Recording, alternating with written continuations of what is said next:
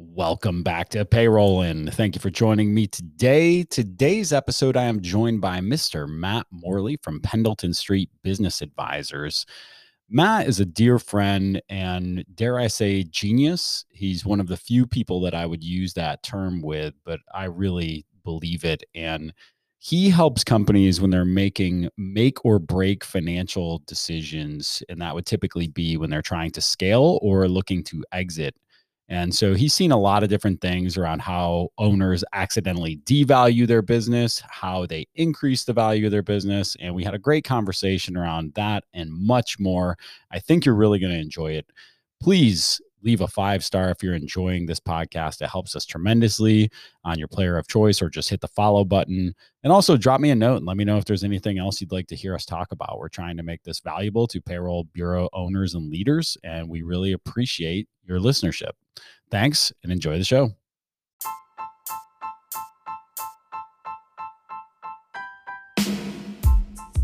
Welcome to Payrollin, the show where you will learn how to operate and grow your payroll business from the most dynamic minds in the business.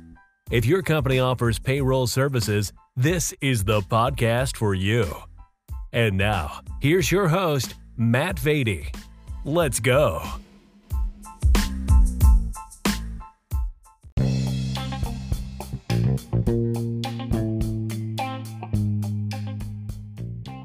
Are you tired of dealing with payroll? Would you just like to finally get out of this industry and start focusing on what you actually do best, whether you're a CPA, healthcare broker, whatever your core discipline is? You started offering payroll services because you thought it would be a great value add. And then you quickly realized, well, this is consuming way more time for not enough money than I originally thought. Did you know that we are actively acquiring payroll books of business. We would love to work with you to identify if we can help you to partner with the right group that makes sense for an exit for you, but creates consistency in how you continue to treat your clients.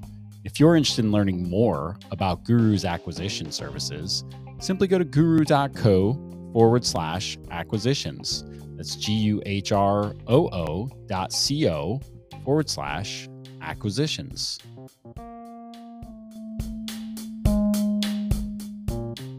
So you work with a lot of small business owners. You get an intimate view into their business. You see things that most of us don't want anybody else to see about our company. And one of the things that I think a lot of us are guilty of, and this happens in life in general, we sort of self sabotage and we have these habits that we create that, whether it be, uh, you know, that extra snack that's compounding and causing us to put on weight, or, you know, the habit that causes us to do things that maybe we didn't even realize were, were having a negative impact on our life.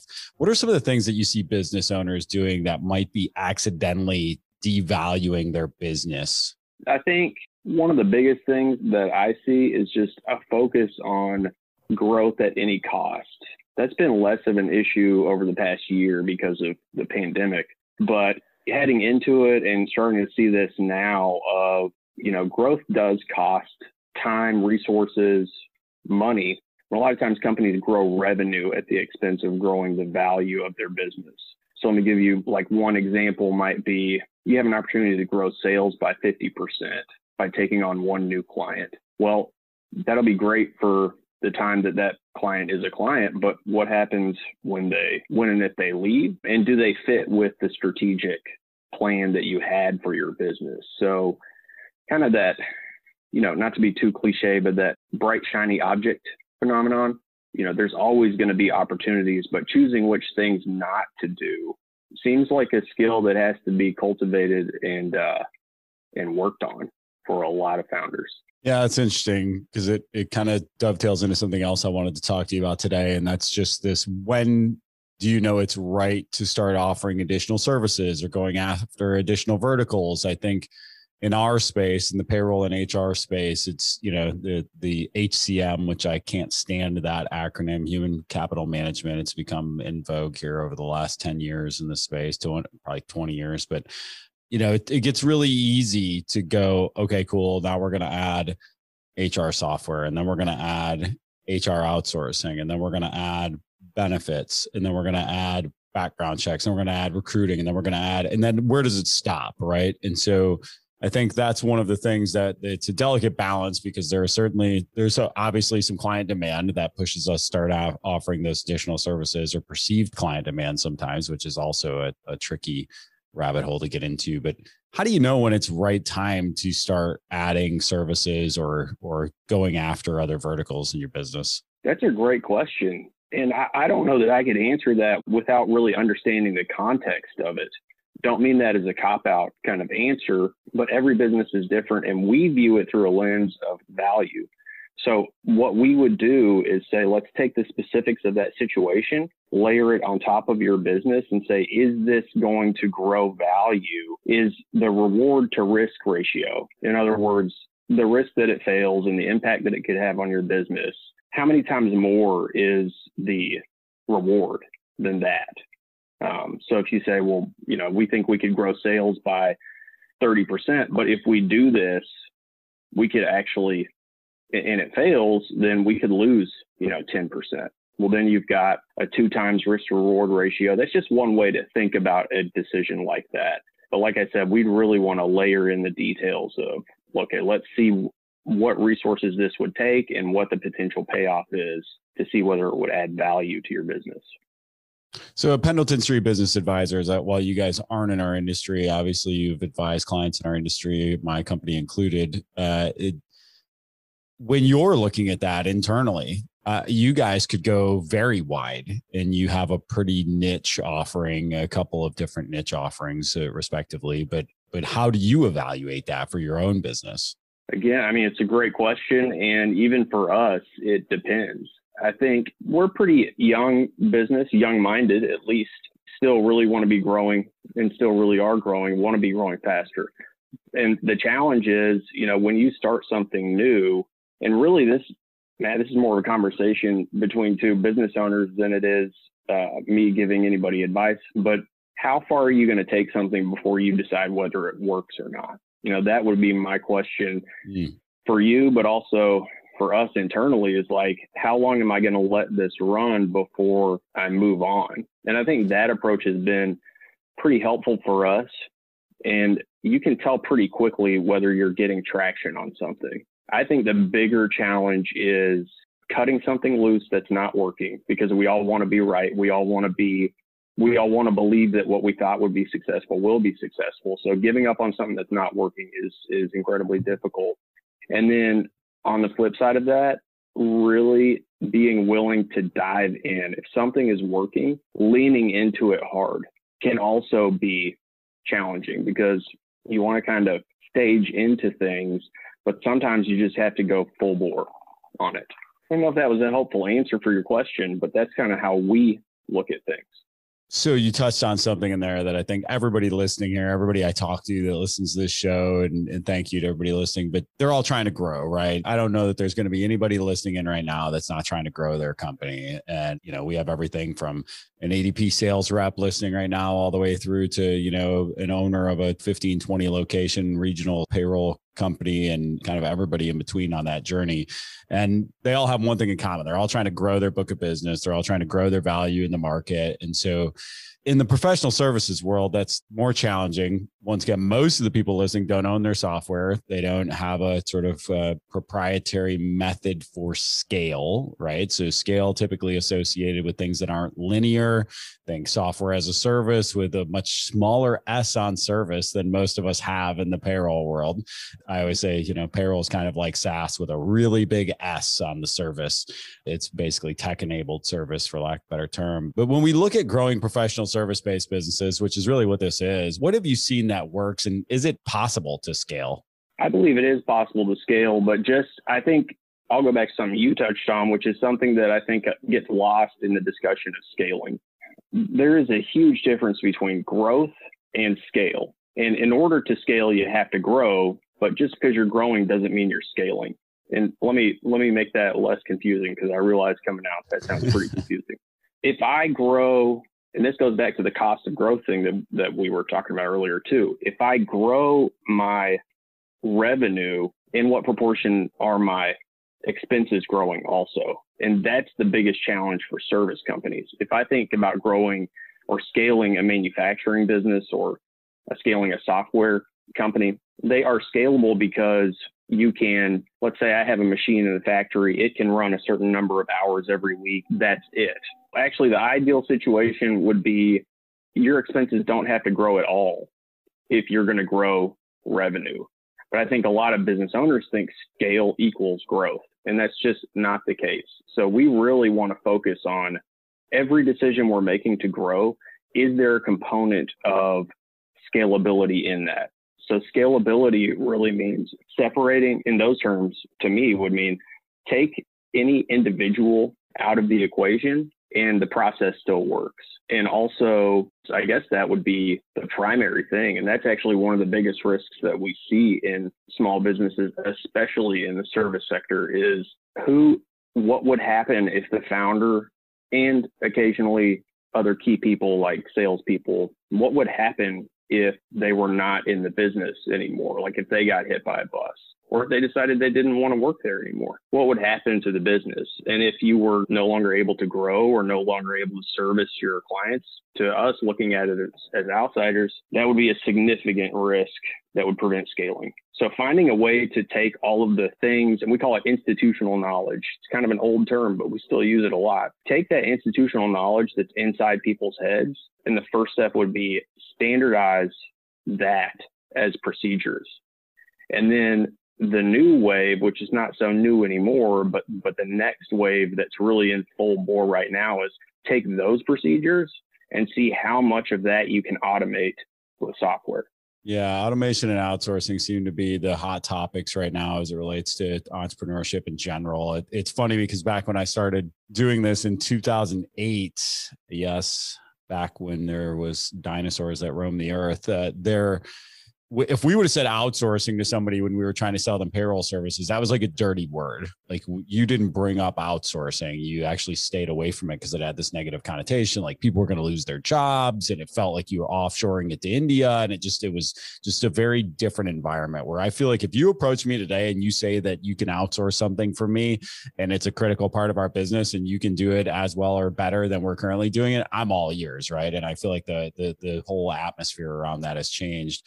Uh, uh, but but you bring up a good point though. I think when you talk about systemization and and process uh, processes, another thing that's very hot right now. And and for me personally, you read books like Built to Sell. I think Built to Sell is a great book to to just a good thought exercise. I don't know how strictly to follow some of the sort of uh, the the theme of that, but it looks like the E Myth uh, as well, where they talk about building a franchise prototype. It, when have you seen those types of things executed really well? So people that built out great processes and and built out that sort of franchise prototype and build it to sell, even if they're not going to sell. And what are some things you see people kind of missing, even when they're attempting to do that? That's a great question. Um, I think the ones that I've seen work really well did a couple of things. One is they leaned a lot on outside experts and advisors when, when they knew that they needed to take something from incubation phase to let's scale this process and really take it out to market and, and do it, they they were not shy about bringing outside experts and advisors in to make sure that when they hit the ground running, you know, there's not a wheel falling off or, or something like that. So getting it set up right you know, not not dragging in terms of timing, not letting that not letting that keep them from moving forward on things, but just doing like intentionally moving forward in a way that says, I want to build this so it works now, but I also want to build it so it's not breaking in two months. Um, you know, that's probably the biggest aspect there. Going back to your your prior comment about you know, we, we obviously are all always worried about the bus factor, right? And, you know, I think about some of our, uh, some of the folks I know that own payroll companies that are, you know, might have a couple hundred clients and just made their first hire. Like they've just been a, you know, just providing payroll only and doing it themselves for years and, and are just finally pulling the trigger and, and getting some administrative hands in there to help them out, whether it be payroll or just, just glue sort of thing. And then, you know, obviously, like I said, we got folks with uh, hundreds of employees listening to this as well. And is there like this inflection point? Because as I look around my team right now, like there's still a lot of institutional knowledge that's stuck with me. And I, I continue to try to shed as much of that as possible month over month, year over year. And then it goes into these other individual roles, which are now you know, I don't want to say it's replaceable, but in reality, somebody told me something when I was very young. My first management job, a guy told me I was taking it a little too seriously. He said, Matt, if you get hit by a bus tomorrow, they'll replace you with somebody else and the world will keep spinning. And, and that's just kind of the nature of the beast. Once a company's up and running, like, yes, there is time the, that it takes for the next person to get into the role, but inevitably the next person will come and they will take your job and they will do your job as well, if not better than you. And so when is there any inflection point from a headcount perspective or a maturity perspective where you start to see less reliance on ownership and more ability to spread that out or less reliance on key players? What are some commonalities there? I'm not sure that there's a critical mass. I think you've got really large companies out there that still have a person at the center that if they were removed it would hurt for a long time um, from a shareholder perspective and just from an operational perspective. Um, there's examples where companies have overcome that. Like I would think, you know, Apple when when Steve Jobs died, having Tim Cook in there, he's still there. He's doing a great job. They don't have the pizzazz that they had before Steve Steve Jobs died, but they're still an amazing company to own and, and I would guess to work for. But I'm not sure that to answer your question, I'm not sure there is a critical mass. I just think having an intentional focus on doing that over time is what is what's really going to serve you best. And, you know, you'll, I think one of the things about Built to Sell that was so, that book was so um, impactful for me was it really brought home this idea of if, if you create a business that is good to own as an outside shareholder or good to buy, you're probably going to want to hold on to it because you'll be less involved in it. So if that's one of your goals, transferring this institutional knowledge down to the rest of the organization so that it can be passed along to whoever needs to be trained or um, hired or, or whatever.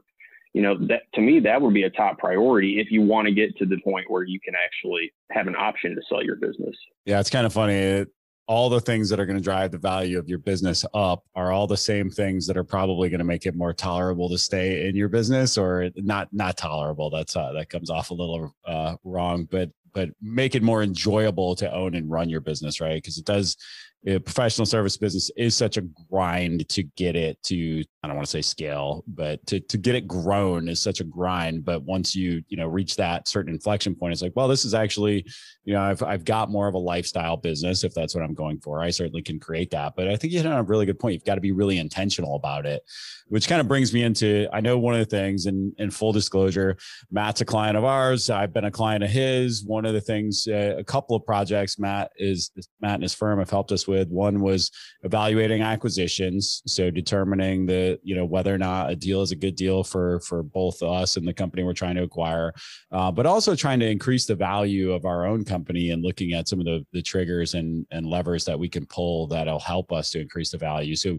what are some of those things when you look at a company and say, okay, hey, here's some of the things that are going to be valued by potential acquirers if you ever look to sell? Definitely, I, I think I mean, Matt, you know this, but you're your uh, listeners probably do not. I'm a big numbers guy, so I focus a lot on the numbers. And one of the things that I think is a great indicator of whether a business is transferable or not is does the business owner know their own numbers? Does the current founder know their own numbers?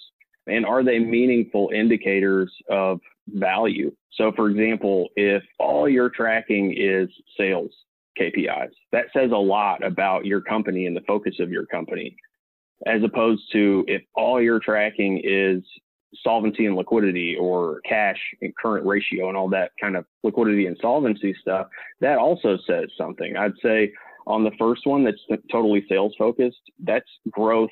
So it needs to be treated like a growth kind of investment.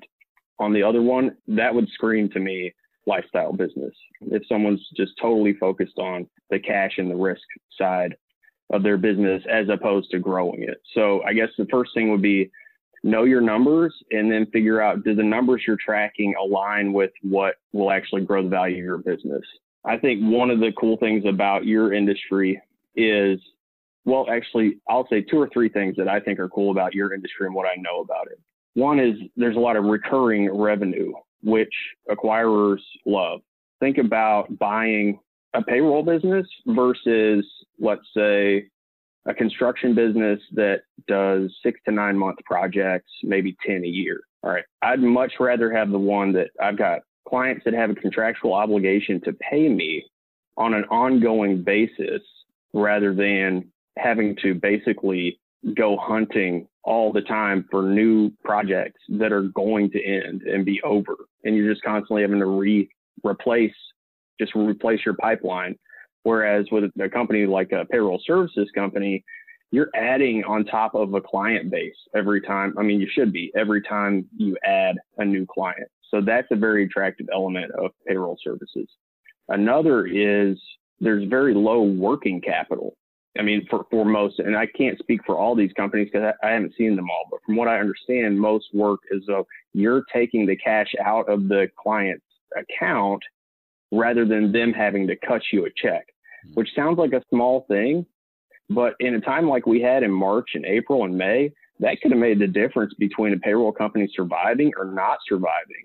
If you got paid immediately when you earned that money versus getting paid 30 to 60 and in a few cases never uh, or or like years maybe of getting paid if you had to issue invoices and then get a check back. So like those little things that people maybe don't really put much value on i think acquirers look at that a lot differently and say is this a business that has back again to the risk reward kind of component. Is the risk how, much greater is the return than the risk i'm taking in buying this business? So in general i think payroll services has some compelling um, components to it which and i'm going a little far now but which is why you see the kind of which is why i believe people talk about payroll services companies as the value of payroll services companies as a multiple of revenue versus like that manufacturing company or you know convenience store that might be measured as a multiple of EBITDA, which is a profit number. But because what's being valued is that recurring revenue, a lot of times you will see value being quoted as a revenue multiple rather than a profit multiple. Yeah, that's right. And I was going to get into that. I'm I'm often surprised with. I'm very blessed and fortunate to speak to I don't know five to ten payroll company owners every single week through Guhroo, just from our current clients at Guhroo, whether or people that are interested in looking at it. And I'm shocked how many of them have no sort of purview of the landscape of potential acquisition. And so I'm going to break down a little bit of what I know, and I'm no expert on this by any stretch, but a couple of things. So, so if you're going like like Matt just mentioned, into more traditional acquisition environment where you're just going to go out and find someone or somebody who or some entity that wants to acquire your business, yeah, they're probably going to look more at EBITDA and they're probably going to evaluate the profitability, the systems, the team, you know, the normal acquisition due diligence process. And and I know Matt, one of the exercises we went through kind of followed some of that more traditional where we're looking at risk decentralization like do we have too much of a percentage of our business tied up in a particular customer and or a vertical or what have you and i'd love for you to share some of those and how they, they may impact valuation.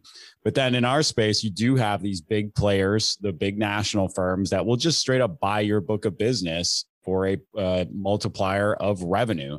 And they don't care if your book of business is profitable. Now, I, I say they don't care. They're going to look at all of that. But at the end of the day, all they want, or your 500 clients, and they want to make sure that your pricing model fits. That's more what they're concerned about is, hey, can we get the same top line that we're getting today? Because they're going to put it into the machine and they're going to get the bottom line either way. So they don't care if you can't be profitable because they know they can be profitable. But then they're mostly going to also be concerned with retention of those clients. So a lot of these deals are structured. Hey, after 90 days, we're going to pay you on the clients that made the transition and we're going to pay you x number percentage of uh, x multiplier on top line uh, typically in a 1 to 3x multiplier range depending on the size of your book of business but if you go with a and this is where the devil is really uh, sort of i don't even want to say in the details. This is where it gets very challenging for us as the folks that have been out here pitching for years like don't go with the nationals don't go with the nationals don't go with the nationals. Well i'm going to be real with you here. They're going to pay the highest multiplier on revenue for you. So when it comes time to exit you're going to have a big life decision to say all right did for the last 15 years did i just rail against adp and Paychex only to then sell to them because they're going to give me a 3x multiplier versus a traditional acquisitions only going to give me a 1x multiplier. So you're going to you're going to be forced with and I've watched some people have to make this decision and they've just said, "Hey, look, I don't care. Like I'm not going to go against everything I've preached for the last 20 years just to to make an extra x on the multiplication, which it's a hard dang decision to make, y'all. So um it, a lot to to to get into there, but that those are just some things to consider is am I growing a book to sell to a potential large nat- national acquirer or am I growing a business to sell to a possible strategic acquisition. I think about maybe a benefits, large regional benefits agency that wants to add payroll and HR services to their book of business, or a CPA firm that's large, same sort of situation, you know, or a multitude of other folks that are trying to break into this vertical to complement their existing product set. Um, but yeah, with that said, Matt, share with me a little bit about some of the things that your thoughts on what I just shared, and also some of the things related to, um, you know, how to sort of de-risk if we're going the more traditional sale route? Yeah, sure. I mean, I, I think in general, what you just said is accurate, but I will say, you know, we've helped a fair amount of our clients exit their businesses, and a lot of them were in really kind of ob- obscure industries. Like they were in a sector that everybody understands, but they're in a part of the industry that you're like, oh, I didn't even know that existed really what we found is that if you're growing your, your business's value intentionally by addressing risk and opportunities that can that can add value, if you're doing that, a lot of times a buyer you never expected will come around. And if you know what you're talking about, which is multiples are higher if I just sell my book, if you know that, that has to be part of the conversation with that acquirer. And more times than not, honestly, what we see is if it's the right buyer, they rise to that challenge and they will they will pay what they need to to make the deal happen. Because as much as it's worth to ADP, for smaller companies, it may be worth even more if what you're doing differently allows them to compete with those guys even, you know, even more effectively.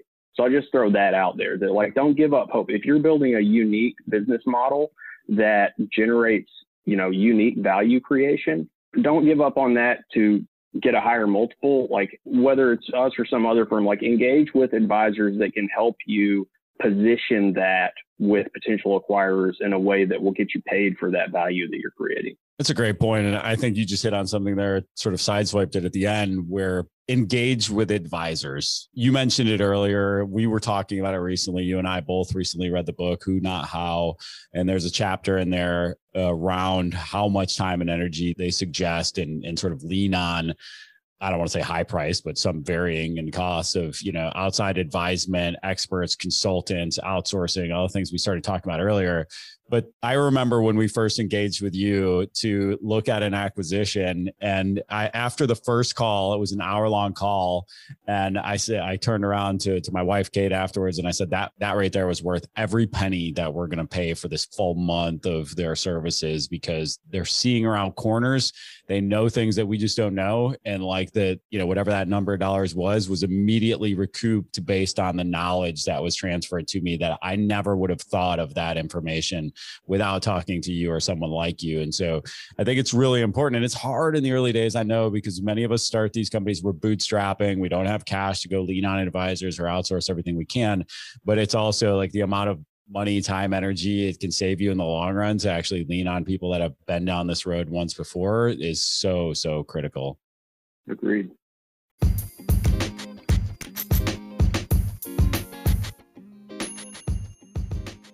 Let me ask you a question. Are you the go to person in your market for payroll and HR?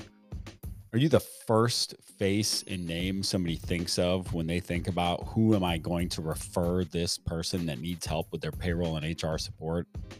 If not, you might want to look into our executive LinkedIn management service through Underdog Digital. Underdog Digital is a sponsor of this show, and they've seen results such as I'm looking at one profile right here where over the course of six months, they increased views by over 200%, more than 600,000 views on these posts in, in less than six months. Uh, another one, uh, plus 1000% increase in eight new conversations in the first 30 days this is a tremendous service to help you to become the go-to person for uh, payroll and HR outsourcing in your market.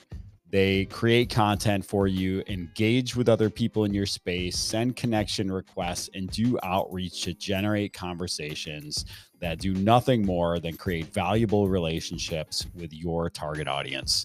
If you're interested in learning more about Underdog Digital's executive LinkedIn management service, go to underdogdigital.co. That's underdogdigital.co.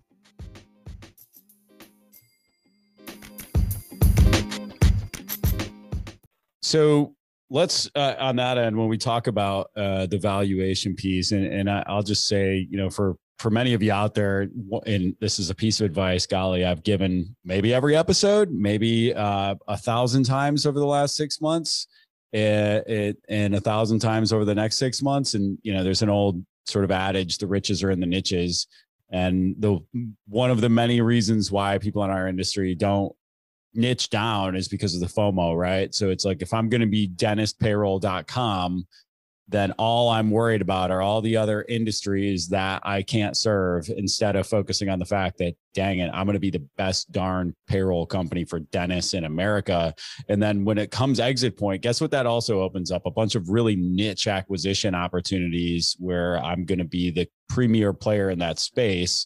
And uh, in reality, I've given myself a much higher leverage for growth versus just focusing on anything and everything, which so many of us do. And I'm so guilty of. Our one of our biggest mistakes early on was just going way too wide with our service offering too early. Uh, like we we've actually scaled back our services over the years, believe it or not, as as wide as we continue to be.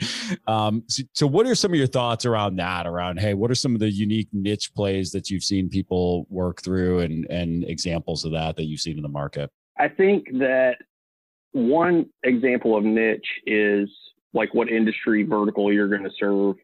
Another really valid example of niche that I don't think it's talked about enough is your target client, like their actual demographic and like the characteristics of them.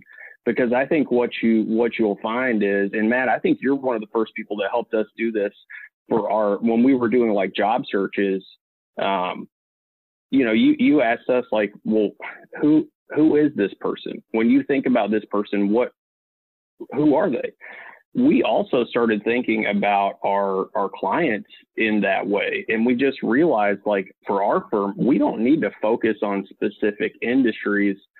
There's already so few of the type of clients that we believe we can really add value and are open to the kind of advice that we give that like we need to be focusing on finding those people whether they're in you know whether they're dentists or backhoe operators that somehow now own a fleet of backhoes. I mean, you don't know. Like that's what we're focused on is that niche. And I think I think that that is another example of that leaning in. Like leaning in is a good strategy. If something is working, you know, lean into it. Keep an eye on it, make sure that it's make sure it's not falling apart or anything. But I think that's one of the things that uh, and maybe I'm just speaking about myself. I don't know. Maybe other people don't feel this way, but even if something is kind of working, I probably wait too long to really, really take resources and, and put it into that thing. So I think that would be yeah. That answer your question? Yeah. And I think I, I got some more thoughts on that. Shocker. You know, I, I go back all the way to when I was carrying a bag when I was in sales. And one of the things I would do is I would, I would work up a little spreadsheet by, by industry and of like, so, all right. So for, I'm calling on restaurants, I want five restaurant clients on my spreadsheet that I can look at. That way, when I'm calling a, a restaurant, I go, Hey, Mr. Restaurant owner, we work with ABC restaurant and XYZ restaurant right up around the corner from you. And here are some of the unique challenges we solve for them. And when you can do that and you can speak to whether like you said it doesn't have to be an industry per se but it can be a, a prototype a person and a persona um, then you're just speaking directly to them right? I always tell people like if you call my office right now and you say hey we provide you know xyz service for payroll and hr companies like I'm immediately listening. And I've looked at some really bad marketing and really bad pitches just because they're focused on our industry. And I feel like they know me better than someone else. And so there's a lot to be said for that. And and you get there, you, you kind of alluded to it. We we took the the normal buyer persona. We twisted it on its side on our HR side of the house. We said, "What's your employee persona? Like, what what have you actually had success with in the past?" And I remember this exercise very well because uh, you and and your partner John, I remember we, we kind of you started with this one like hey this is the type of person that's going to be successful in this role. And then when we really broke it down it was a completely different person who, who was going to be successful in that role. And so we were able to then shift our focus on all right where are we looking for this person? Because there we don't find those two people in the same place. And same with our prospects or potential clients. Like you know if you really if we really understand them and it doesn't have to be the industry it can be the the type of person stage of career the you know the problems that they have whatever that that commonality is, then we can speak directly to them. But more importantly, then we can find them. And so that's that's kind of step one, right? Is like where the heck are they? Yeah. But yeah. So well, I think there's also an element of like whatever you're going for, whatever your target is for your business in terms of like your ideal clients, whether it happens to be an industry or a specific type of, of you know demographic or whatever. Another key point to remember is like that's your message and and I don't want to I don't mean to step on the toes of any marketing folks uh, or anything like that, but like what you go out to bring in doesn't have to be the same thing as what you you take if it just comes in. Like what we'll find a lot of times is we're going after a specific niche, but our business has basically two sides. There's business advisory and then there's investment management. Sometimes we get referrals just to manage people's portfolios that's part of what we do and we'll do that. Now, are we going out and selling that as a service that we provide to try and bring that in on its own? No, because our strategic focus is on helping business owners deal with major transitions in their businesses so that they can have peace of mind about it. But we already have the systems and processes built to manage portfolios. So we'll still, we'll still a lot of times take that if it comes in. So I think that's another element here is like, let's separate, even if they're the same, let's just separate the idea of what our messaging is in terms of our ideal target client versus what our business is actually doing every day. We can still do different things. There's actually a firm, you know, close to, to our neighborhood that they market specifically to dental firms, but that's not their only clients. It's just that's what their website It seems to be pretty successful for them. What do you think about that kind of delineating, thinking about things that way? I think it's a really good point. And and what it brings me to as you're as you're speaking about that is like I have a tendency uh, wrongly to to be too focused on uh, you know like we mentioned I've read all these books. I've I've sort of thought about my business as an investment from day one and like you know how am I going to grow the value of this investment? I mean I did put a lot of my own capital into it so I think that's a proper way to think about it but unfortunately that will sometimes get you more exit focused than you want to be. I have no intent of exiting in the very near future but what I am always looking at is going, all right, if I look at my P&L and I look at all the services that are uh, we're selling and that revenue's coming in, if somebody came in here and looked to acquire this, what would they carve out of there and and you know devalue and just go, yeah, we don't want those lines of business. And so that would that definitely changes based on who's going to acquire, but it's also so a good way to think about what you just said is like, all right, if they're going to call in with that, does it fit into one of those bucket buckets that's going to increase the value of our business or is it a distraction uh, which is something that we've had trouble with over the year where it's like this is nice revenue and we're going to earn some money on it right now which don't get me wrong some of y'all are starting out and i know you're doing consulting for half of your time and you're selling payroll and hr services the other half time and you got to do what you got to do to keep the cash coming in. Totally get it been there done that. But at the same time like there comes an inflection point where you have to say okay this stuff is actually devaluing our business because it's distracting us from the stuff that we do really well. And that's if you haven't read Built to Sell, I think it's probably one of the best examples and, and definitely one I need to read again right now. And to, to sort of boil the story down, basically, it's the story of this guy that owns a marketing agency that does everything under the sun, advertising and marketing, every everything you could think of. And then finally, they systematize the whole thing and just decide they're going to only make logos and they're just going to be the best darn logo design shop that there is. It's the only type of business they're going to take. They're going to have a perfect, you know, they're going to know exactly who their potential customer is. They're going to do it over and over again. They've got repeatable processes that they can leverage to grow. And, you know, while they take a dip initially, they eventually grow. And it's a, you know, kumbaya story at the end, as you'd expect. So all that being said, yes, I, I, I am tend to be a little bit too focused on sometimes where this stuff fits long term. But I mean, there are definitely projects that come up that you're like, man, this just be some good cash flow. We just heard one out recently. We had a client or a, a rather large local company that reached out to us and they know we do managed payroll, which is pretty unique. Like we do a fully outsourced payroll offering, but they wanted us to do it on their platform and not ours. And so they said, you know, and it still would have been great revenue. I mean, it still would have been three to five to, uh, to six, seven grand a month. I don't know where we would price it at, but it was a bit, it would have been a big deal that that would have just been pure labor costs. And so we would have had margins built in there. It would have been a nice little deal. But at the end of the day, we just had to pull back and go, is this even like, is this on, on par with where we're trying to go at all. And and uh, as hard as it was, I had to turn around and go, no, I'm sorry, like it, we can't do this. It's just not where we're going or what we do. So uh, you, have got to know when to say no. And I think for us too, there were also industries for a long time that we wouldn't work with. We, to your point, we'd never call a restaurant, we'd never call a construction company.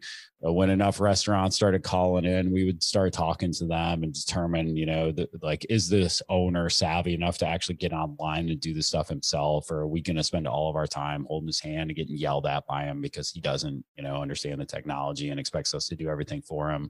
And so just understanding, like, okay, hey, even though we don't like that vertical, you know, it's not necessarily doesn't mean we're not going to take any clients in. It's just got to be the right clients. Right. That gets back to that whole discussion of niche of what are, what is your real niche? You know, it's not necessarily somebody that's in that industry or or you know not in you know the restaurant industry it's got to be the right client and i think that also points to a really major difficulty with professional services firms because it's relationship based and sometimes the right client is the one that you get along with or the one that works well with you. And so, how do you make that transferable? You know, that's something that if you can crack that nut in your business, then you'll have found a way to make it make a professional services firm transferable that probably no one has yet except for through software basically. But yeah, that's a really great observation. Well, and I think that this all comes down to decision making. I remember when we first started, and I apologize for those of you listening that I've told this story before, but there was a local entrepreneur, a good sized company. They've got 50 plus employees. They were one of our first clients. We went out and sold them. And, you know, they asked at the end of the sales process, so how many clients you guys have? And I had to say, five we have five. And, you know, we were up against ADP and Paychex. We were talking about their 700,000 clients and whatever it is. And I've, I've got to roll out the five spot for them. So they signed, they took a flyer on us. We basically told them all the ways that we would protect them from any risk. Even if our business went under in six months, what would we do to make it so that it would not be disruptive to their business?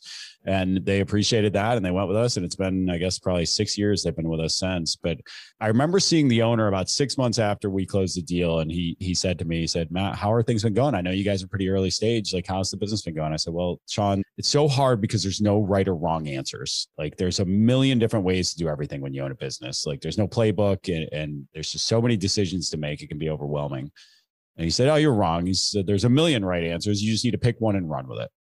And that has stuck with me and guided me ever since. Such a simple throwaway line by him over coffee that to me has like guided a lot of what I've done over the last five or six years. But another thing that's helped me a lot has been some of the exercises you and I went through as far as decision making frameworks and and talk to me a bit. And I know some of this is unique to the individual, and then we've kind of got situations lining one side of the grid versus the other. But talk to me about your basic concepts and how you think about helping others make decisions as it relates to their business. I'm glad you brought that tool up. It's kind of a it's a tool that we've created to help really understand are your behaviors aligned with what you say you want, you know, which seems so simple. But what we found is like, first of all, for business owners, for founders of businesses, there's not a lot of people you can talk through what you're working on and what you want that will, A, understand where you're coming from and B, not be thinking about, okay, how do I get a piece of this as they're talking to you about it? So having a framework to put everything that's going on and that you're thinking about, everything that's going on in your business against what are your long-term objectives, we found to be really valuable. So, and I can send an example version of this if you want to put it in your in your notes or anything that, that doesn't have any client information on it. But basically what you would do is on the top row, you would put what are my kind of long-term objectives for the business, but then also there's got to be a personal component of it for, for founders and business owners. There's got to be a personal component of like, why am I doing this to get where? You know, so having that on the top row. And then on the left, take all these opportunities that you're considering and make a row for each of them. And then say, all right, on a scale from one to five, let's just take that first row of opportunity how many of these, like, what would I say is the ranking against each of my long term objectives? So, if I have a long term objective of exiting my business for $1 billion, if your objective was to sell your business for $10 billion in 10 years, you know, let's say the first opportunity is we're going to start a line of, you know, beanie baby, ERG beanie babies that we can also sell a line of uh, NFTs off that or something, you know, that has nothing to do with selling your business for $10 billion in five years. So you'd put a rank of zero on that. And if you will fill that whole thing out for all of the kind of things that you're considering and all the things you're working on, the big kind of initiatives that you're working on, you'll start to see patterns emerge. And what you want to find is, on balance, is my behavior aligned with what I'm saying I really want? Because if it's not, either I need to change my behavior or I need to really spend time figuring out what it is I actually want. That's so awesome. And I think for me, I mean, that, that statement you said, once again, one of these just simple but profound statements are your behaviors aligned with what you want? And sometimes we don't really know what we want, right? Like I know I'm always walking this fine line of like I want a lifestyle business that you know is going to afford me the time and income that I want to have this life where I can spend as much time with my family as I want and I'm not behooving to investors and all that but I also want to grow and scale and like those things don't come together most times, right? So we've got to figure out where's the balance there and what does that look like for us? And it's not the same for everybody, but golly, if your your actions aren't aligned with what you want to be or what you want from your life and from your business, that then you'll never get there. The, you know, like we say the old cliche every time: if you have no target, you'll hit it every single time. But that was a really powerful program for me. Uh, so we went through a 12 week program with you called Founder Planning, and that was the thing I loved most about it. Was right there that connection between my personal life in our company uh, because they're not independent if you're a founder, right? They're they're sort of one and the same. And like, is the business serving your personal goals and vice versa? Talk to me a little bit about that program and some of the other things you guys do over Pendleton Street. I know we've talked about several things throughout the course of the conversation. So founder planning is really a i mean matt you, you covered it it's a it's a 12 week process only thing i would add is the whole thing is meant to answer three questions in those 12 weeks and it's kind of it's evolving too because we started it so let me say what it is what those questions are and then i'll kind of get into a little bit of the context. Question is how much is your business worth number one? Two how much do you need your business to be worth? And then three how do we get it there? So by the end of that process we're sending a report and we're having a final meeting to talk about the answers to those three questions. So hopefully people go away from the process with a good action plan. The way that started was we have traditionally worked with business owners on the exit side of their journey. So they're probably two or three years away from exiting their business. We would help them prepare, you know, personally and in their business to exit it and then help walk them through the process of exiting, whether that's a transition to management or you know the next generation or it's selling to an outside financial or strategic uh, buyer any of those situations. And they kept saying the same things as we're debriefing their exits two or three months after they're done and that kind of deal haze has lifted and they're able to kind of experience some relief of a successful exit. We kept hearing one thing over and over again over and over again man, if I had only known this or if I had only known that. And so it took us probably longer than it should have to, for the light bulb to click and say, okay, there are thousands of versions of this client 30 years ago all around us. We need to be helping them. So we started Founder Planning to take those lessons that we've learned through all those exits and apply it to a business that's closer to when they actually started the business.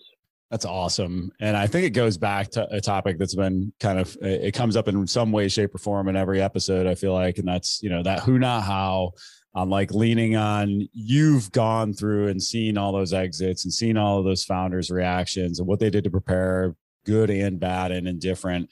And like we just haven't and so why would I try to figure this out on my own when for a few bucks I can get all your experience and all that information boiled down and just hand delivered to me. And I, like I said, I, I got immense value from it. And I think that's uh, because that's the other point too. As you're talking, I was thinking about like the value when we own a business isn't just about dollars, right? Like especially when you're a founder like your lifestyle and what this means for your family and possible for some of us you know multi-generational businesses like value goes beyond how much money you're going to sell for or how much money you make each month. So I, I, really enjoyed the way the framework helped me think about the the whole picture instead of just you know the p&l well i, I appreciate that and uh and you know this about me matt. I i am i'm horrible at commercials so this isn't me trying to sell that process.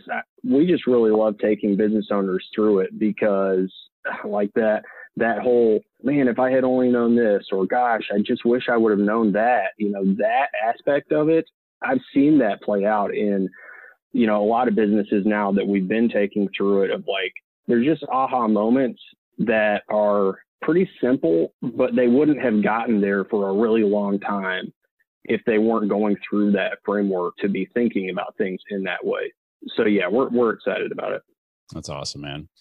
Well, I appreciate you taking some time today to share some of your genius with with myself and the others listening in, uh, and and I mean that. I think uh, that's a question I've been wanting to ask you when we talk recently because I uh, somebody called me a genius once in my life, and and I will never forget that person. They were they were you know it was, it was certainly not all that sincere, I would imagine, but I know that that is something that people call you all the time. Like it's just a very common thing for people to be like, oh, that Morley, I love that guy, he's a genius. And so, how do you not let that go to your head, Matt? Is my only question for you. Man, how do I answer that question without it sounding like it's gone to my head? I I don't think I'm a genius. I just have spent a long time thinking and learning about things that you know most people don't have the time to think and learn about because it's my job.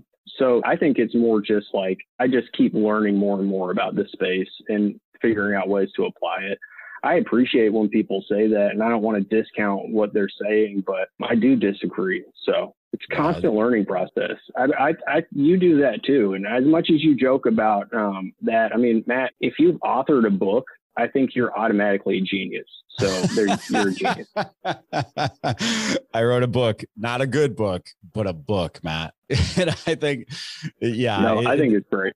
Well, and I think that's a pretty common phrase. Well, it might be better now after I might do a whole nother episode on trusting editors after we just republished the book because we found how many grammatical errors there were after three editors poured over it, which was super embarrassing, but also just like another one of those be careful which experts you trust, I guess. Like now that's the other side of this coin of like, have they actually walked the walk? There's a lot of folks out there doing coaching and all this stuff nowadays that haven't actually done what you're trying to do. So find the people that have, you know, and once again, do they have to be somebody that's watched 700 payroll exits? Yeah, that's fine. But like, have they been somebody that's seen 700 exits or, you know, what 70 exits or whatever it is? Like, yeah, I like that too, because then I get a different purview. So, but yes, and I, I like, I sincerely mean that. I, I think you're, you're one of uh, only two people I can think of in my network that people consistently say when they're not in the room is a genius. And so that's uh, definitely pretty darn cool. And I'm, I'm grateful that you would let somebody like me tap into that genius every now and then and, and uh, leave you with my new thing that I've realized about me is that I'm dumb but willing, Matt, and that's the important part is being willing. And so All right. Well, we'll link out to yeah. everything we referenced today in the show notes. Any parting thoughts for the folks listening in? As we were talking, I opened up this tool that we have that I call it the transferability score. It's not a very sexy name, obviously, but what it does is it breaks down all the kind of risk and return components that we've been talking about into five categories and allows you to score those based on your own answers. It's just a short questionnaire and then you get a report from it. So I'll send that to you. And if any of your listeners would like to do that, we're happy to help with that. Awesome. Love it. Thank you, brother. I appreciate your time so much. All right. Thank you. If you enjoyed that episode, please share it with someone else you know who might enjoy it and learn from this. And also, please rate us five stars on your favorite podcast player. We really appreciate you taking the time to listen. And also, don't hesitate to reach out with other topics you'd like to hear more about. Thanks so much.